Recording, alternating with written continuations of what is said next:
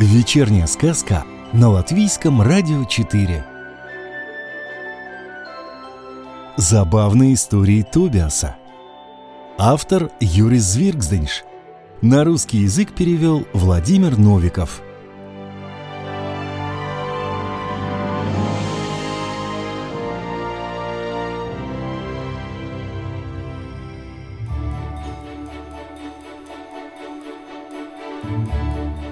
Если кого-то интересует, что теперь медведи получат на Рождество, могу успокоить. До Рождества еще времени достаточно, и без подарка они не останутся.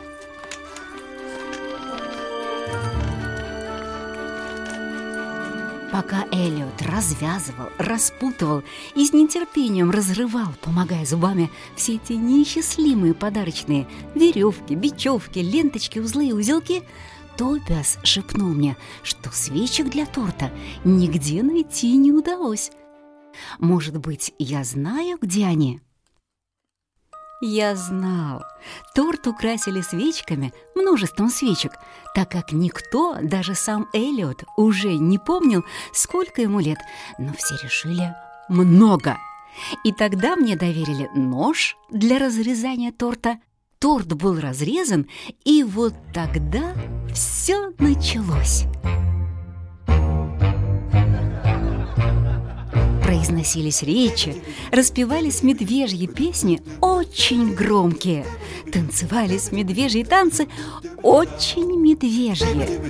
Рассказывали разные истории, вероятные и невероятные, не забывая о торте.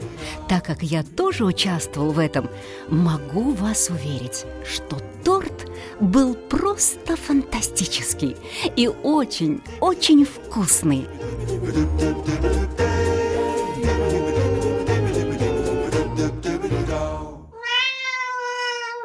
Тут за дверью раздалось очень громкое и нетерпеливое мяуканье.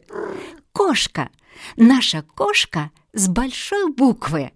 Мы отправили ее, чтобы не путалась под ногами, чтобы кошка пошла туда, не знаю куда, принесла то, не знаю что. Кошка с большой буквы вошла, немного смущенная. В лапах она держала большой желтый цветок. Нашла она его после долгих поисков. Даже в цветочном магазине никто не знал, как он называется. Кошка была уверена, что цветок этот настоящий. «Настоящий, настоящий!» — повторяли все. Цветок был вручен Элиоту, а кошке, не знаю, понравится ли ей торт, с кухни была принесена мисочка с оставшимися сливками. Не думай, что было легко испечь такой торт. Позже рассказывал Тобиас. Это третий. Первый не допекся, второй перепекся и пригорел. Мы консультировались с Музелом. У него есть очень хорошая старая поваренная книга, где о тортах написано «все-все». Он нам вслух читал рецепт по телефону. Видишь, у Чарли Ли одно ухо совсем плоское. Это от телефонной трубки.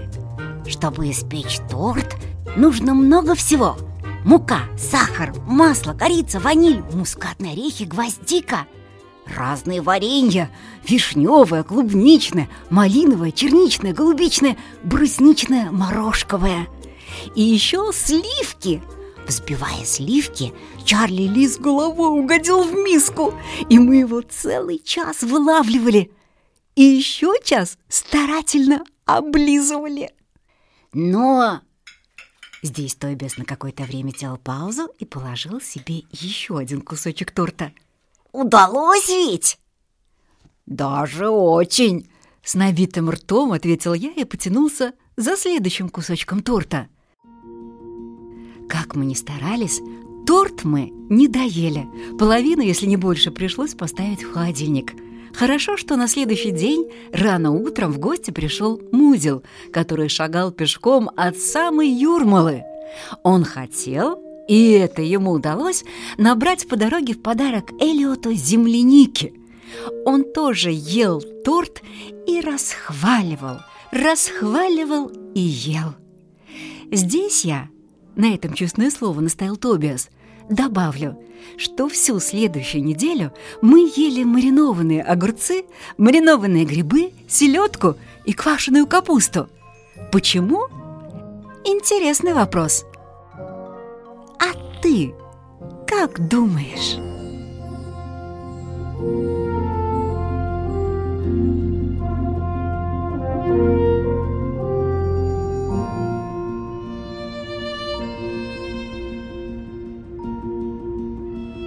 Сказку читала Юлия Михайловская.